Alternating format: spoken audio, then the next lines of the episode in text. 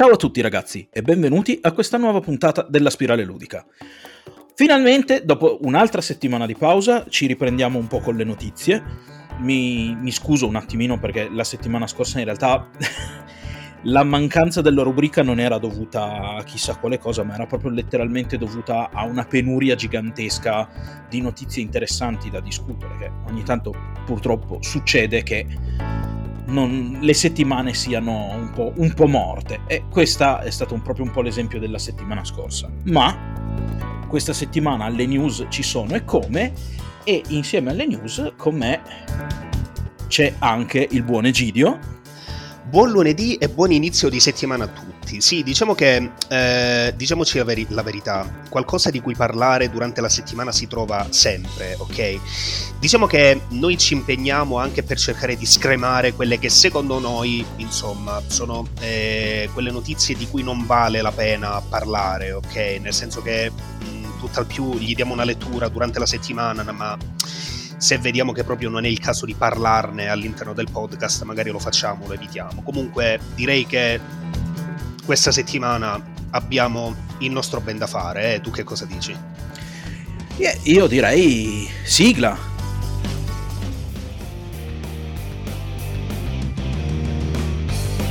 La spirale ludica. Scopriamo le regole del gioco.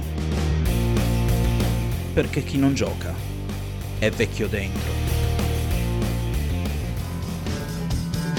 E ci siamo. Allora, insomma, una settimana, in realtà due settimane che, alla fine hanno visto contenuti un po' altalenanti. La settimana scorsa, come vi abbiamo già detto, tutto sommato non ci è sembrato che ci fossero notizie degne davvero di essere discusse, anche se effettivamente c'è stata tanta roba, ma questa settimana invece è qualcosina in più. E direi che possiamo cominciare in realtà da una notizia della settimana scorsa, dove, beh, ora mi viene quasi da ridere perché, insomma, sembra sempre che lo facciamo apposta. E forse, forse non lo so, Egidio, lo facciamo apposta. Io penso che sia il karma, non, non so come definirlo, però io mh, non lo so, non, non, credo alle coincidenze. Io sono abbastanza sicuro che se ogni volta ci ritroviamo puntualmente a parlare di Epic, un motivo ci sarà, è l'universo che ce lo richiede, capito? È l'universo che ce lo richiede e come la, vi ha annunciato giustamente il buon Egidio, parliamo di Epic.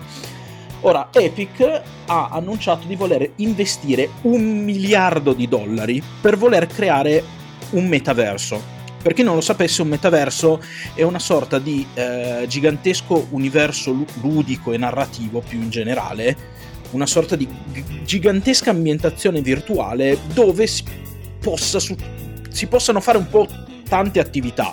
Chi di voi ha guardato il film o ha visto il film Ready Player One, un metaverso è proprio quello in cui il protagonista si ritrova dove sono presenti vari giochi, varie cose, però in, tu- in qualche modo è tutto interconnesso, è tutto unito in, un, in una qualche maniera.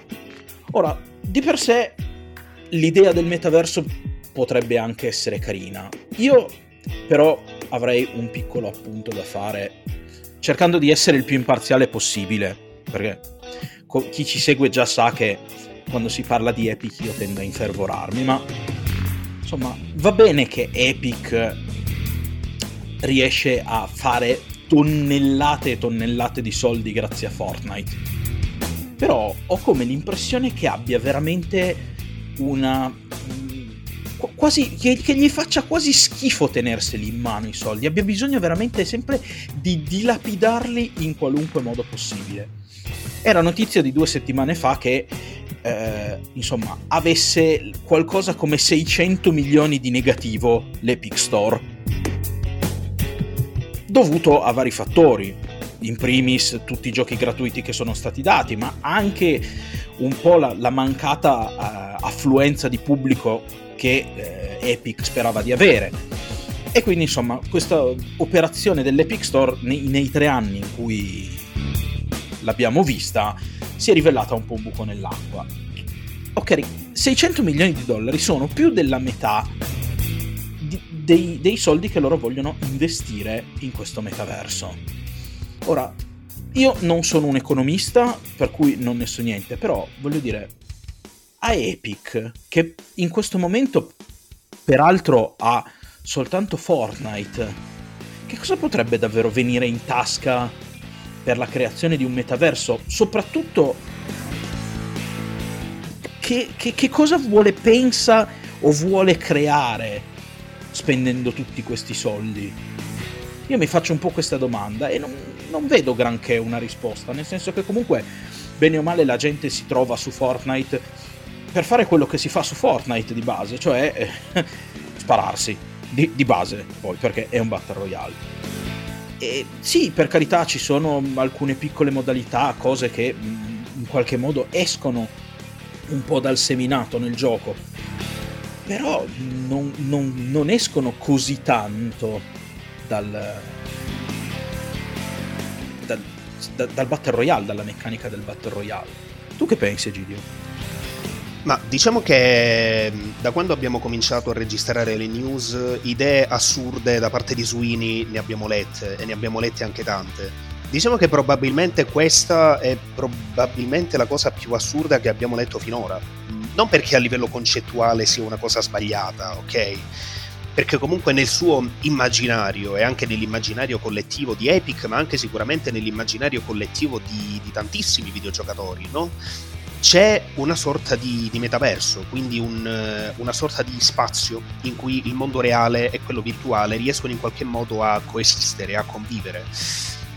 Diciamo che probabilmente l'azzardo qual è? L'azzardo è quello di parlare di una cosa del genere nel 2021, laddove le tecnologie a forza di cose risultano molto limitanti se si vuole veramente fare eh, una cosa come quella che abbiamo visto in Ready Player One, perché in realtà ripeto, nell'immaginario di Sweeney, da quello che ho capito io, c'è proprio quello, cioè un mondo virtuale dove effettivamente eh, ci, possa essere, ci possa essere un incontro okay, tra individui e creatori di tutte le dimensioni. È, una cosa abbastanza folle, ma è folle ora come ora. Magari un domani sicuramente riusciranno a tirare fuori qualcosa. Eh. Però io penso che cominciare a parlare adesso di un progetto del genere sia un po' una cosa fine a se stessa, perché ripeto, le tecnologie sono molto limitanti attualmente ma come penso siano limitanti anche gli attuali fondi di Epic. Un progetto di questo tipo è veramente, ma senza, ne- senza nemmeno che stiamo qui a spiegarlo, ragazzi, è una cosa talmente enorme che veramente lascia il tempo che trova, secondo me, parlarne, parlarne in questo momento.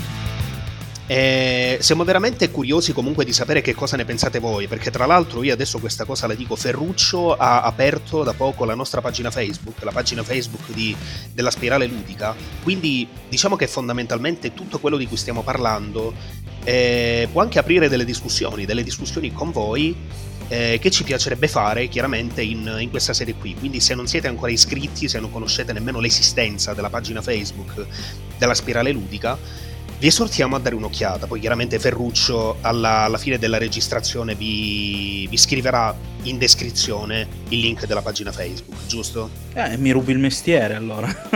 Comunque una sola notizia, la pagina Facebook è ancora in fase un po' embrionale, vorrei dargli un taglio, ma se vi iscrivete e parteciperete alle discussioni vedrete capirete di cosa sto parlando. Esatto, il succo del discorso diciamo è che questa a noi sembra una cosa veramente assurda, però eh, siamo veramente curiosi di sapere che cosa ne pensate voi. E siamo veramente curiosi di sapere anche che cosa ne pensate di Days Gone 2. per quale motivo parlo di Days Gone 2 come se di fatto fosse un titolo che vedremo nel, nel prossimo futuro? Perché è un pochino il desiderio di tutti quanti i fan di quella che si spera diventerà una serie lì fuori. Ora, ehm per quale motivo tiriamo fuori Days Gone in generale? Ehm, se ci seguite da un po' di tempo avrete capito che tendenzialmente sia io che Ferruccio che Lorenzo mh, mm, giochiamo prevalentemente su PC. Poi c'è Ferruccio che ha la Switch, Lorenzo che ha la Switch, tendenzialmente noi siamo estranei al, al, comparto Xbox e PlayStation fondamentalmente perché un buon 90% delle esclusive eh, non ci interessa e comunque da un po' di anni a questa parte il concetto di esclusivo, ormai lo sanno anche i sassi, sta completamente cambiando radicalmente. Ma fondamentalmente il concetto qual è? È che Days Gone 2 eh, non ci sarà, non si farà E ad averlo confermato è stato proprio John Garvin, il creative director di Days Gone, che è tornato ad esprimersi sui motivi che avrebbero di fatto portato Sony a cancellare il sequel. Ehm, a cancellare il sequel di questo titolo, ok? E fondamentalmente si tratta di una motivazione molto fredda, vista dal punto di vista ehm, di un fan, ok? E cioè lo score di Metacritic. Lo score di Metacritic rappresenta per l'ennesima volta il numero, il numero che fa, eh, il numero di cui tengono conto tutte quante le software house e tendenzialmente le aziende che operano nell'ambito videoludico. E quindi fondamentalmente nel momento in cui ha visto questo 70 all'interno dello score di Metacritic per quanto riguarda Days Gone, eh, Sony ha deciso no, ha deciso di no, ha deciso di, di non investire eh, nel, nello sviluppo di un sequel di Days Gone. E per questo motivo eh, John Garvin ha deciso di ha, deciso di portare alla luce questa, questa, cruda verità, quella che alla fine risulta una cruda verità per tutti quanti i fan della serie, no? Ora, per i non addetti ai lavori, Metacritic che cos'è? Metacritic è tendenzialmente un sito che fa una media di tutte quante le recensioni ehm, che tendenzialmente vengono, eh, vengono fatte lì fuori all'interno del, all'interno del web e ehm, le mette tutte quante insieme per eh, tirare fuori una media non solo in, in, ambito videoludico ma anche per quanto riguarda eh, film, anche per quanto riguarda prodotti musicali, ok? E quindi diciamo che da questo punto di vista noi lo capiamo pure, che eh, un'azienda deve prima cosa di tutto tener conto dei numeri che vede lì fuori e se vede che di fatto i numeri non sono quelli che si aspetta, allora può anche decidere di fare un passo indietro. E I fan chiaramente, senza nemmeno dirlo, non è che abbiano preso benissimo questa cosa qui. E John Garvin eh, interviene anche in questo senso, interviene dicendo che eh, se eh, un giocatore davvero ama un gioco lo dovrebbe comprare a prezzo pieno.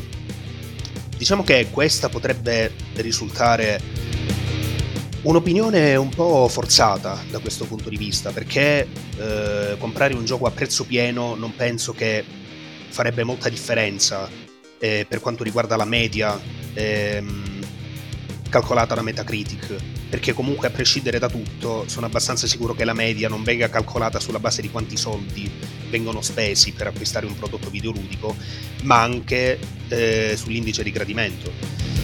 E comunque diciamo che lui si esprime così, cioè se voi amate un videogioco allora compratelo a prezzo pieno.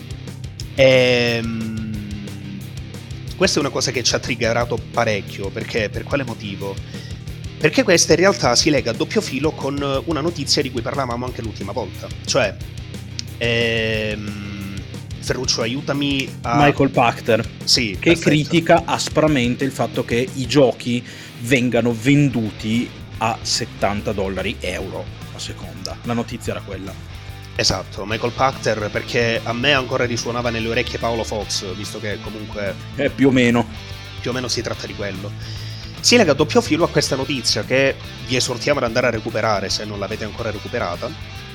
Ehm, perché tendenzialmente diciamo che qui eh, si apre un discorso veramente enorme di cui magari evitiamo di parlare in questo contesto, eh, sul fatto che ad un certo punto eh, il prezzo di un videogioco è una cosa molto intima, diventa una cosa molto intima. Mentre invece adesso arriva, arriva il creative director di Days Gone e dice no, se voi amate veramente un videogioco lo dovete comprare a prezzo pieno. Questa è una cosa che mi fa un po' storcere il naso personalmente, però vorrei capire tu che cosa ne pensi. Guarda, allora, io posso anche starci, al discorso che se tu ami veramente un prodotto lo supporti pagandolo il prezzo pieno. Il problema però sta nel prezzo pieno, perché è proprio un po' lì la magagna.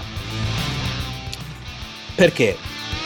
Perché sicuramente nel momento in cui tu ami pro- un prodotto dovresti cercare di manifestarlo dandogli il massimo supporto che puoi no? per, per, per tenerlo a galla commercialmente, per tenerlo vivo, il che implica anche comprare un prodotto da uno store ufficiale pagandolo il, il, prezzo dovuto, magari anche al day one o comunque in prossimità del day one.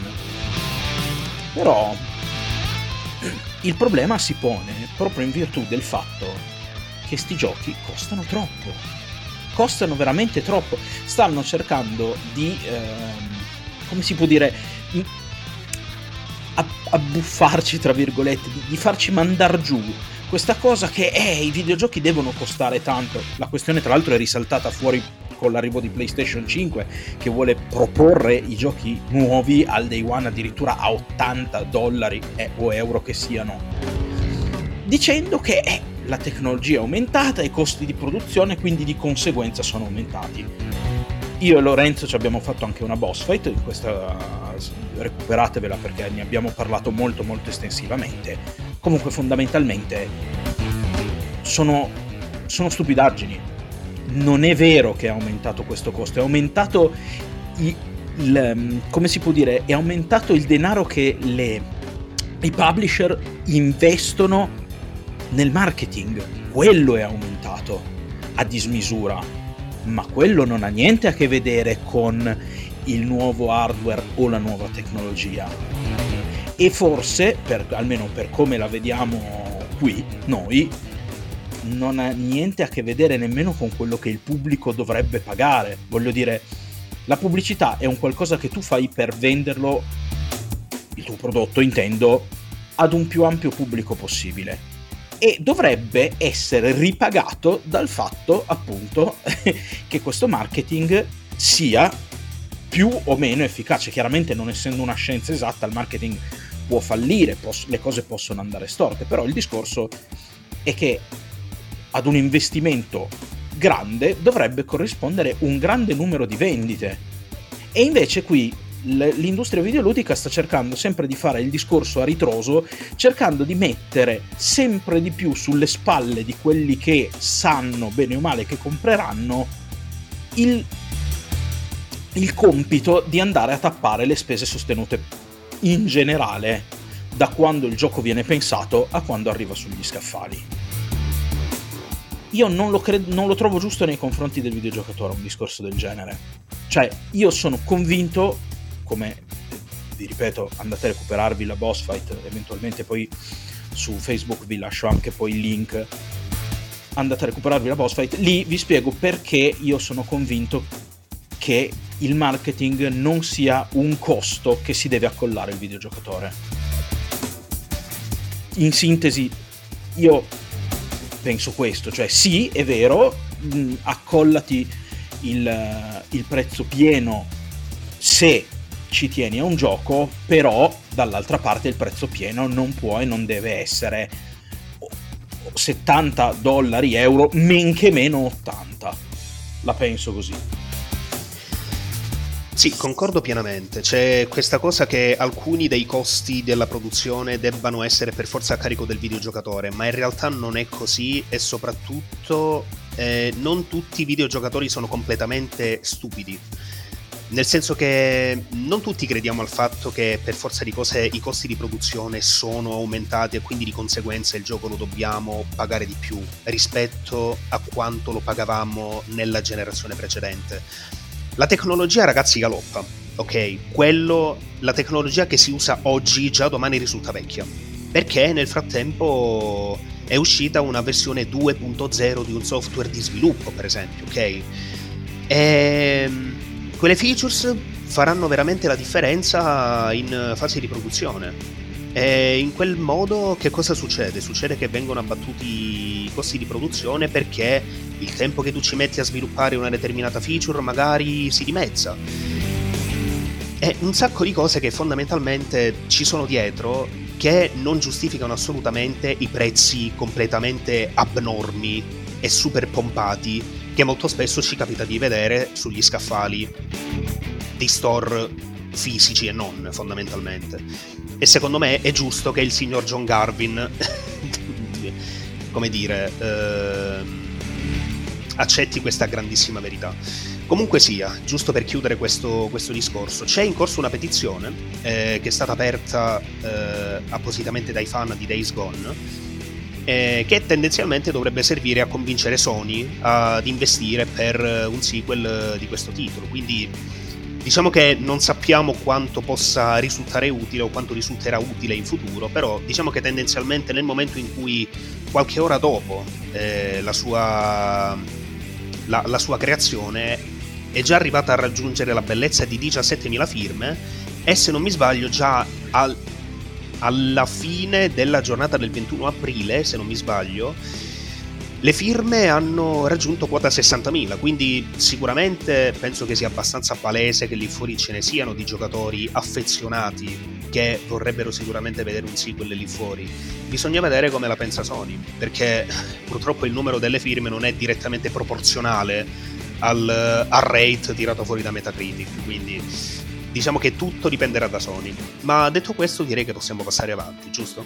Sì, sì. O comunque, così, tanto per rimanere nell'ambito dei numeri e dei dati, in giornata odierna abbiamo superato le 80.000 firme, quindi insomma c'è, c'è un, un, una discreta base, chi lo sa. E se per caso non aveste giocato Days Gone e dovesse interessarvi e non avete una PlayStation, è in arrivo per PC.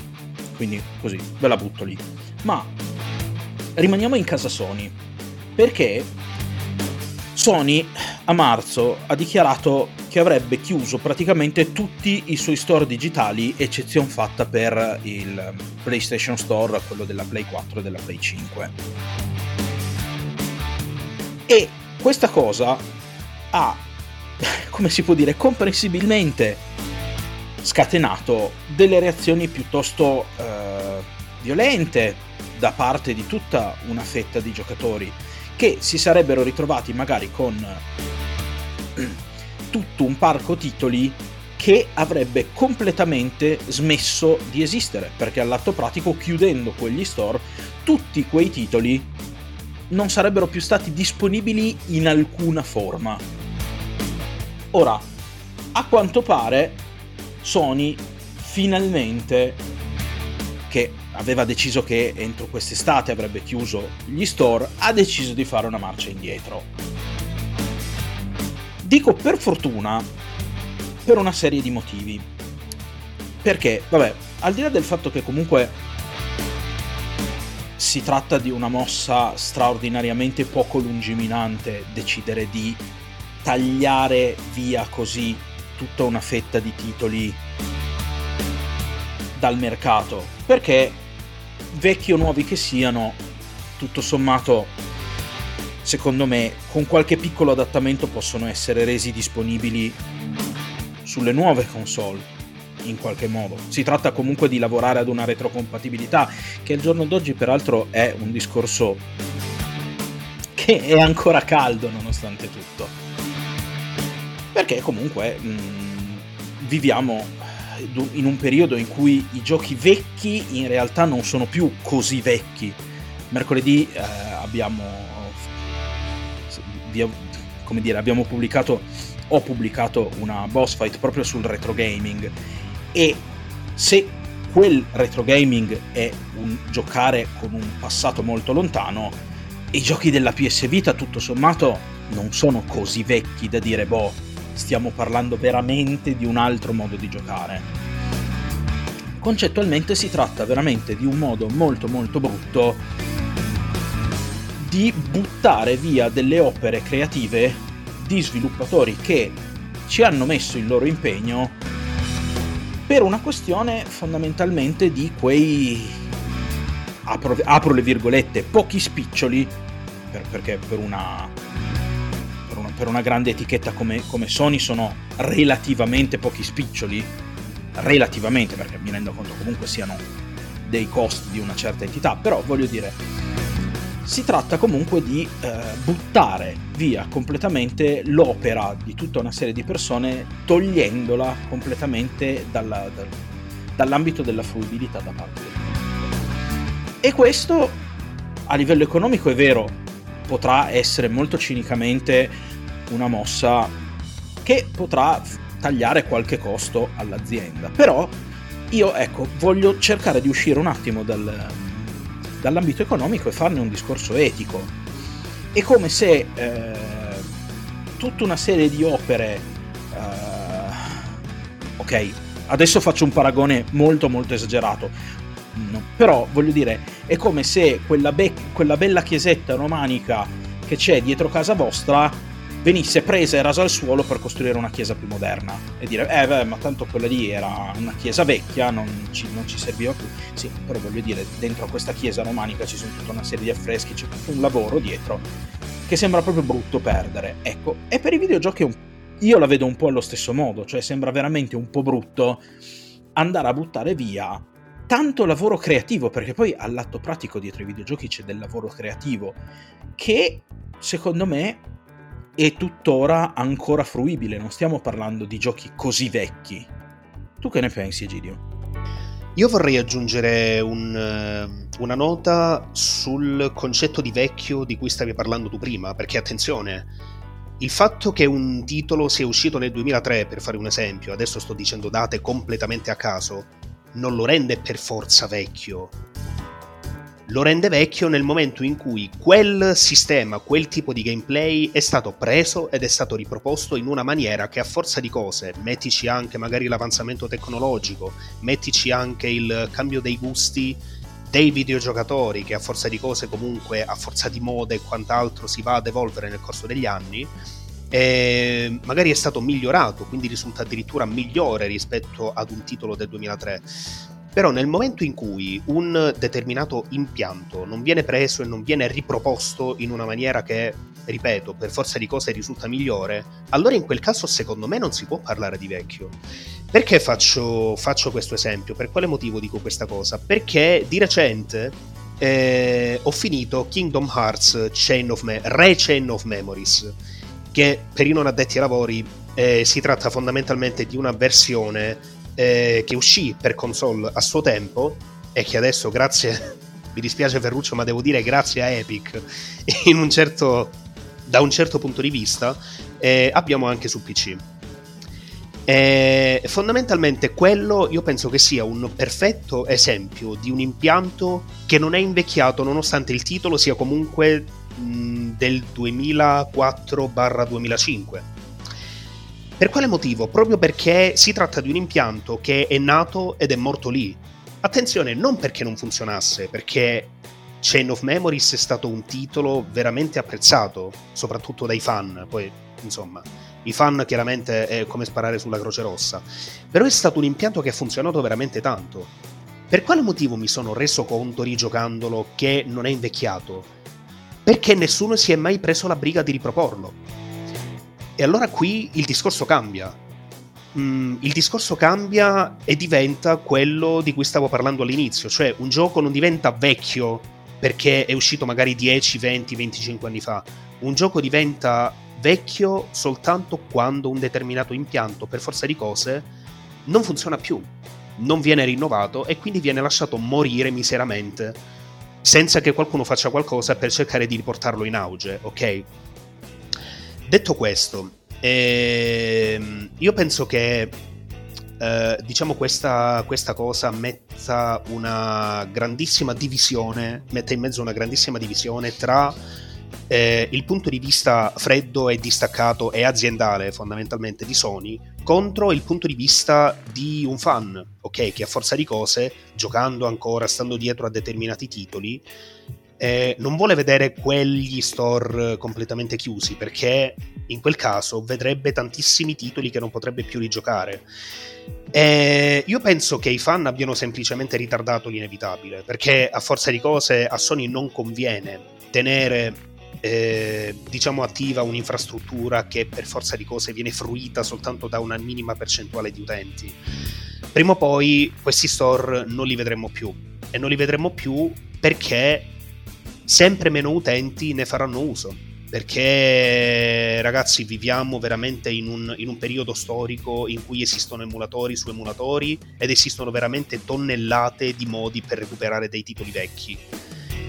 Sony però non ha capito una cosa, questo problema non si sarebbe mai sollevato se esistesse una retrocompatibilità, come dicevi prima tu Ferruccio, che assicura la fruizione di un titolo del 2003, per esempio, sulle console contemporanee.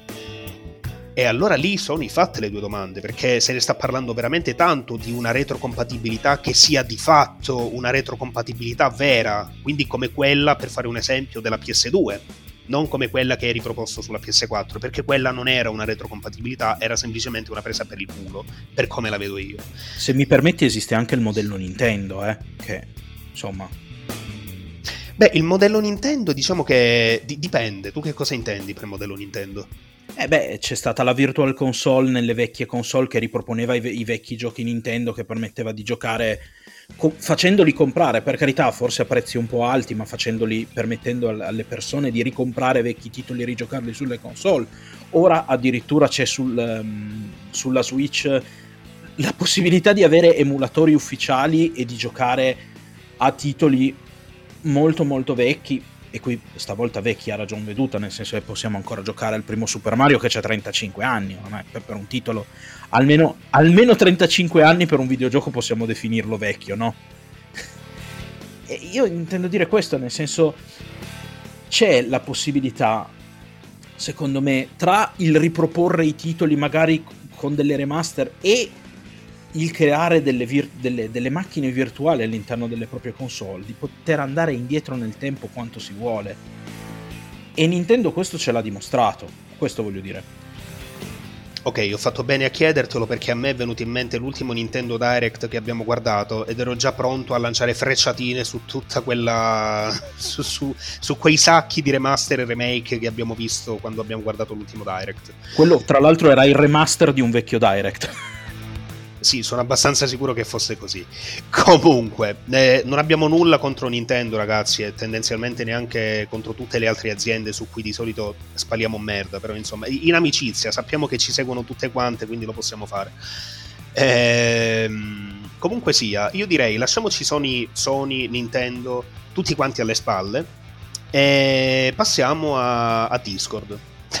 passiamo a Discord che di recente, abbiamo letto, ha rifiutato l'offerta di acquisizione da parte di Microsoft. Ormai nelle scorse settimane se ne è parlato veramente tanto, tra l'altro io mi ricordo che il primo aprile uscì una notizia con a caratteri cubitali Microsoft è finalmente riuscita ad acquisire Discord, poi eh, chiaramente insomma in tempo zero la gente si rendeva conto che si trattava di una bufala perché insomma mi metti una notizia del genere il primo aprile capisci bene che non tutti siamo dei rincoglioniti funzionali quindi uno ci arriva. Ehm, fatto sta però che in questa settimana abbiamo avuto la conferma precisa che eh, Discord ha rifiutato l'acquisizione da parte di Microsoft che aveva ricevuto un'offerta di 10 miliardi di dollari tra l'altro. E fondamentalmente ehm, perché eh, è uscito fuori questo simpaticissimo dettaglio, secondo me, che Microsoft non è l'unica azienda che vuole acquisire Discord. E quindi adesso ci si trova in una sorta di, di campo aperto, non, non, saprei nemmeno come definirlo, una sorta di warzone in cui, eh, non lo so, non vorrei dire ci ci si batte per l'acquisizione di Discord, perché comunque tendenzialmente abbiamo anche letto che Discord non ha ancora trovato un modo per essere veramente redditizio, soprattutto nelle mani di aziende molto più grandi di lei, mi verrebbe da dire. Eh, ma voci di corridoio direbbero che ci sono anche addirittura altre proposte, altre offerte da parte di aziende di cui sinceramente non siamo riusciti a trovare i nomi lì fuori, ok? Io questa la prendo come una notizia veramente tanto positiva. E probabilmente sono di parte perché eh, diciamo che Microsoft Windows in generale non è famoso ecco, per essere il miglior sistema operativo del mondo e Microsoft in generale non è eh, diciamo un'azienda a cui affiderei eh, diciamo un compito così arduo come quello di gestire Discord, perché fondamentalmente anche lì fuori abbiamo notato un attimino di diffidenza, esattamente come abbiamo notato eh, la stessa diffidenza una volta che Microsoft ha acquisito Skype. Diciamo che non tutti vorrebbero vedere Discord fare la stessa fine di Skype.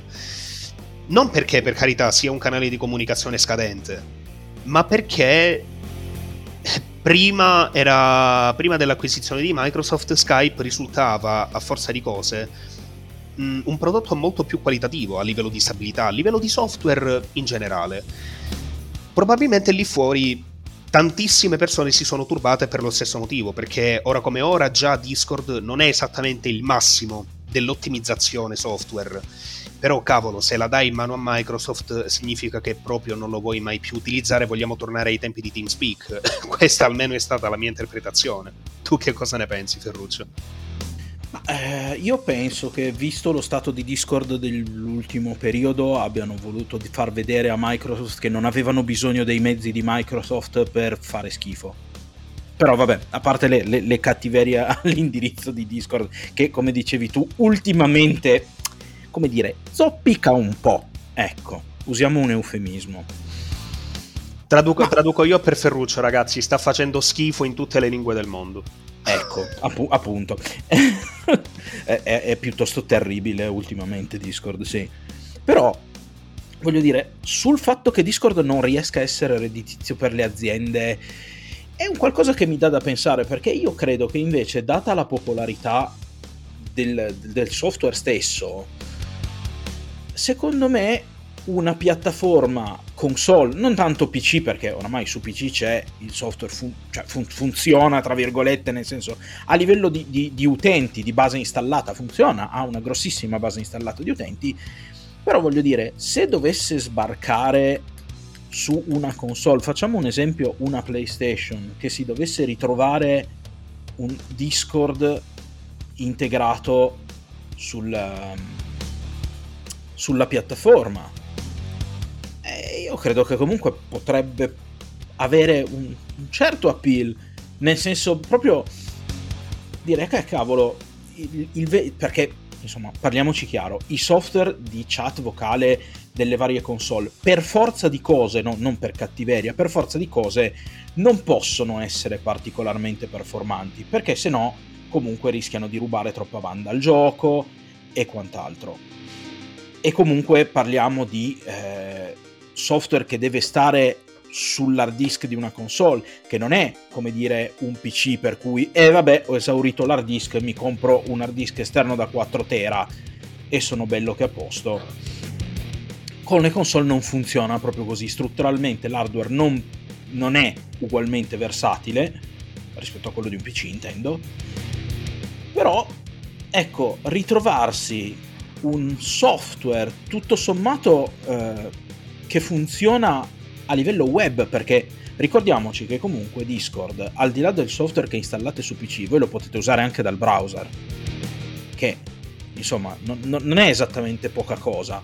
Per cui, non lo so, mi sembra strano che la possibilità di avere un software di chat vocale che permette, peraltro anche di un livello di complessità maggiore rispetto a quello che si può trovare su una console, proprio in virtù del fatto che si tratta di un qualcosa che viene gestito prevalentemente dal server più che dalla macchina che lo monta. Sembra strano che non, non, non possa in qualche modo spingere una, una console o quantomeno fargli fare una figura migliore, però Sai qual è il punto? È che l'integrazione all'interno di una console richiederebbe un software appositamente sviluppato per quella console.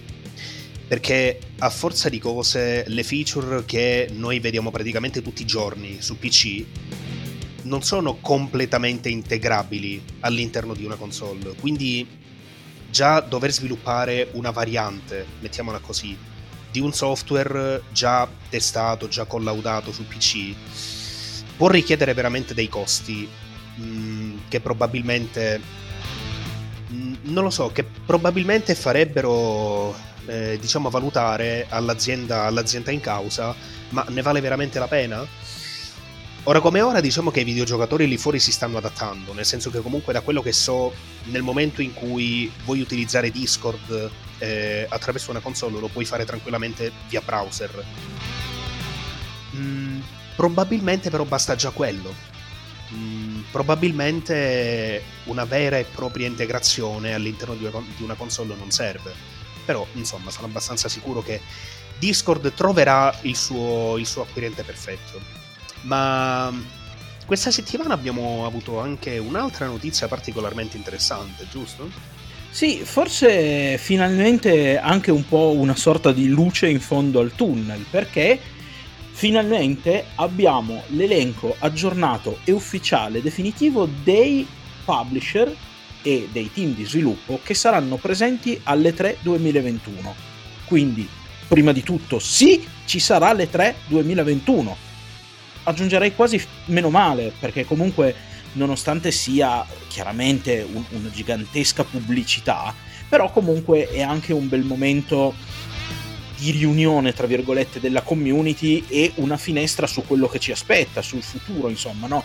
Le aziende vengono qui e ci fanno vedere che cosa hanno in serbo per noi. E abbiamo, tra l'altro, un elenco molto lungo di partecipanti. Io vi posso dire, adesso non ve li sto a dire tutti perché è veramente un elenco molto lungo. Ma alla fine della fiera, signori, sappiate che praticamente di tutte le case importanti manca soltanto Sony quest'anno ci saranno veramente tutti tranne Sony alle 3 che ricordiamo insomma tempo fa ebbe questo come si può dire questo screzio con credo fosse l'ESA che è l'ente che gestisce le, le 3 che è una sorta di associazione di tutte le più importanti software house e eh, publisher americani se non mi ricordo male e quindi insomma si distaccò e decise di non avere più una sua di, di non sfruttare più il palcoscenico delle tre. Ecco all'alba del 2021 le tre torna e stando guardando l'elenco dei publisher torna alla stragrande. Saranno presenti veramente veramente veramente tutti tranne tranne Sony. E vorrei porre tra l'altro un attimino l'accento su alcuni dei publisher perché è molto molto interessante. Più che altro a livello di che cosa potrebbe riservarci il futuro. Allora, vabbè, abbiamo avuto l'ultima delle conferme, cioè che ci sarà Square Enix. E questo di suo è già un dettaglio molto molto importante perché Square Enix è un publisher, è una software house molto grossa con delle grosse frecce al, al, al proprio arco. E chissà che non possa mettere in campo qualcosa di veramente goloso. Ora, c'è stata l- la prima parte del remake di Final Fantasy VII che è uscita, che ha avuto un successo pazzesco, tant'è vero che uscirà in una versione PlayStation 5 con addirittura delle missioni in più e tutta una parte di gioco in più. Eh, si è vociferato a lungo il fatto che ci dovesse essere in arrivo una versione di questo remake anche per PC, cosa che io peraltro spero, ma apro e chiudo parentesi. Per cui insomma, Square Enix è un, proprio un pezzo da 90 e è importante secondo me andare a rimarcare la presenza alle 3, ma io vorrei sottolineare una cosetta che ho visto ed è proprio, visto che sono in ordine alfabetico, uno dei primi publisher che ci sono in questo elenco, cioè alle 3 ci sarà Amazon Game Studios. La stavo leggendo anch'io, mi ero fermato proprio su quello, sai. Amazon Game Studios, ok, abbiamo avuto Crucible che è stato forse mm, come si può dire, n- non è stato il punto di partenza ideale per uno studio di, di publishing e di, di, di sviluppo. Eh, c'era poi quell'altro, quell'MMORPG che adesso non mi ricordo più come si chiama, che era... Mm, New World. New World, grazie, che era stato sviluppato, c'era stata addirittura una beta, poi c'era stato un feedback piuttosto forte da parte degli utenti, per cui anche lì Amazon aveva deciso di tirarsi indietro e di rimettere il gioco in sviluppo. Ma soprattutto, ragazzi, eh, qui in Italia non è ancora arrivata perché siamo un po' l'ultima ruota del carro ma Amazon di recente si è lanciata nel cloud gaming. Esiste un servizio chiamato Amazon Luna che è praticamente l'equivalente Amazon di quella che è Stadia. Anche se a quanto pare non a livello qualitativo, nel senso che i server di Amazon a quanto pare reggono meglio.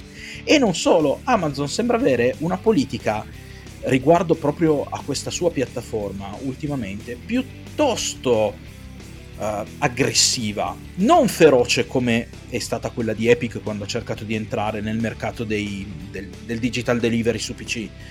Però comunque una delle prime cose che ha fatto Amazon è stata quella di assicurarsi per esempio di avere Uplay compreso nel servizio. Quindi nel momento in cui voi vi, abbo- vi abbonate al servizio di Amazon, cioè Amazon Luna, avrete a disposizione per esempio il parco titoli di Ubisoft, che carità eh, non è che stiamo parlando, di... però insomma sta facendo una politica non troppo dissimile da quella che sta facendo eh, Microsoft con il Game Pass, che di recente ha esteso anche al PC eh, l'integrazione con eh, EA Play, che ha appunto nei piani quella di in- arrivare a integrare anche Uplay, Uplay Plus, che è la piattaforma, è il, il servizio in abbonamento diciamo di Ubisoft.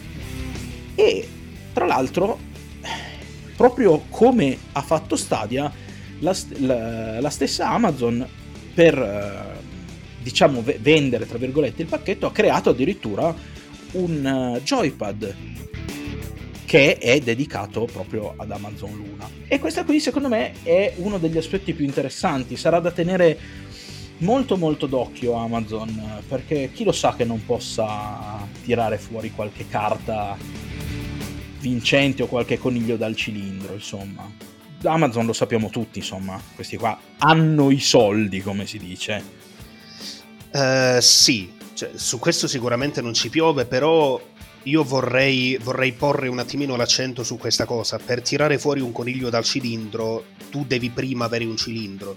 Perché io adesso lì fuori non so se c'è qualcuno di voi che non ha provato Crucible, ma se c'è qualcuno di voi che non ha provato Crucible, quan- quanto sei fortunato. Io ti invidio tantissimo, lo sai.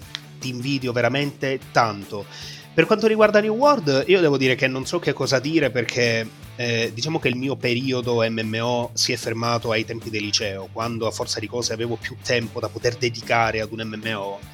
Eh, mi piacerebbe riuscire a trovare qualcosa che me li faccia rivalutare e che mi venga, mi venga anche un pochino incontro a livello di tempo perché ormai io tutto al più in mezzo alla settimana riesco a giocare quelle due, due ore e mezza di sera e basta. Adesso che siamo in periodo di Covid, tra l'altro. Comunque, giusto per essere un pochino, mm, eh, come si dice, il contrario di politically correct, tu avevi detto abbiamo Square Enix che è un pezzo da 90, io volevo esordire con abbiamo anche Amazon Game Studios che è un pezzo a 90, cioè proprio che è un pezzo che sta a 90. Comunque sia, eh, la curiosità c'è perché effettivamente di software house interessanti ne, ne stiamo vedendo veramente tanto, tante all'interno di questa lista. Eh, io ti guarda, ti condivido anche un segreto. Io qui dentro vedo Deep Silver, che eh, è uno dei responsabili di quell'obbrobrio di Sacred 3, se non ricordo male. Deep Silver. Ricordi bene. Benissimo. Deep Silver, guardami nelle palle degli occhi, perché prima di Sacred 3 tu hai fatto. sei stata anche publisher o editor, adesso non mi ricordo, di Sacred 2. E Sacred 2, per quanto potesse essere tecnicamente instabile rispetto a Sacred 1, era sicuramente tanta ma tanta roba in confronto a Sacred 3. Guardami dritto nelle palle degli occhi, Deep Silver, vedi di fare qualcosa, perché qui eh, ormai è da un po' di tempo che non sentiamo parlare di Sacred e devo dire che comincio a sentirne anche un pochino la mancanza. Eh. Guarda, in effetti posso, posso dire che mi unisco a, questa, a questo tuo appello per un nuovo Sacred perché condivido in pieno quello che hai detto su Sacred 3. Assolutamente, non, non, non ho parole da aggiungere, sarebbero solo parolacce e non mi va. Però Sacred 2 tecnicamente, come dicevi giustamente tu, era un prodotto che non andava, ma tolto il lato tecnico era un prodotto che sotto comunque a questa massa purtroppo di bug nascondeva una certa qualità. E manca un po' un titolo del genere secondo me, soprattutto alla luce del fatto che l'ultimo action RPG in questo senso è stato Diablo 3. Ok, Blizzard sta sviluppando Diablo 4, posso dire che non mi fido, l'ho detto. Prima di chiudere, visto che stiamo parlando di E3, vorrei così buttare lì un paio di cose. Prima di tutto la data, per chi ancora non lo sapesse, l'E3 quest'anno si svolgerà dal 12 al 15 giugno, quindi la finestra è quella E poi voglio aggiungere che pare, ma queste poi sono solo voci di corridoio, ce, ce ne sono a miliardi sulle tre, pare che insomma Microsoft potrebbe a quanto pare portare Starfield, che è questo gioco sviluppato da Bethesda di cui non si sa ancora praticamente niente, però forse a quanto pare potremmo vedere qualcosa in più su Starfield. Pare che potremmo vedere un Forza Horizon 5 e pare che finalmente potremmo anche vedere, sempre per quel che riguarda Microsoft, lo stato dei lavori su Halo Infinite. Abbasso un po' la voce perché un po' mi vergogno a parlare di Halo Infinite, visto e considerato insomma tutto, sapete, no? E sempre sotto questo punto di vista pare anche che eh, Nintendo ci farà vedere qualcosa di più di Splatoon 3, annunciato eh, proprio al Direct di cui parlavamo, che sembrava più la remaster di un Direct, ma anche potremmo addirittura, ma qui si ripeto, si tratta solo di voci di corridoio, però chi lo sa, potremmo anche vedere qualcosa su Zelda Breath of the Wild 2, che non sarebbe affatto male, no? Bene, io direi che se non hai altro da aggiungere in merito a questa, questa, notizia, e mi sa che avremo poi comunque un gran bel da commentare quando ci sarà le tre. Sicuramente sì, diciamo che non mi esprimo oltre perché comincerei ad elencare un, un sacco di mie speranze personali, per cui evito diciamo di innanzitutto di darmi false speranze, ecco, è per questo che non mi esprimerò oltre. Io direi che quindi abbiamo oramai comunque fatto la nostra lungaggine. Speravo, ti posso dire la verità, io speravo di metterci un po' meno stavolta, mi sembrava fa- fossimo andati un po' più spediti. Vabbè, ma lo sai ci lavoreremo su. Paradossalmente ci abbiamo comunque messo di meno, eh, questo lo posso dire. Questo, questo è vero, questo è vero. Quindi, prima di arrivare alla nostra solita ora e dieci, direi a questo punto che possiamo chiudere. Io vi lascio prima di tutto con i saluti del buon Egidio. Grazie per averci seguiti, mi raccomando ragazzi, tenete in considerazione l'idea di aprire delle discussioni che siano costruttive per quanto possibile sulla nostra pagina di Facebook e per quanto mi riguarda ci risentiamo settimana prossima. Vi lascio con i miei migliori auguri per un uh, inizio di settimana, mi raccomando, come ha già detto buon Egidio, sotto in descrizione troverete il link alla nostra pagina Facebook, il link al nostro Telegram qualora voleste insomma rimanere aggiornati sulle nostre uscite in tempo reale. E se ancora non l'avete fatto vi invito a cliccare sul segui o sul cuoricino a seconda della piattaforma su cui ci ascoltate.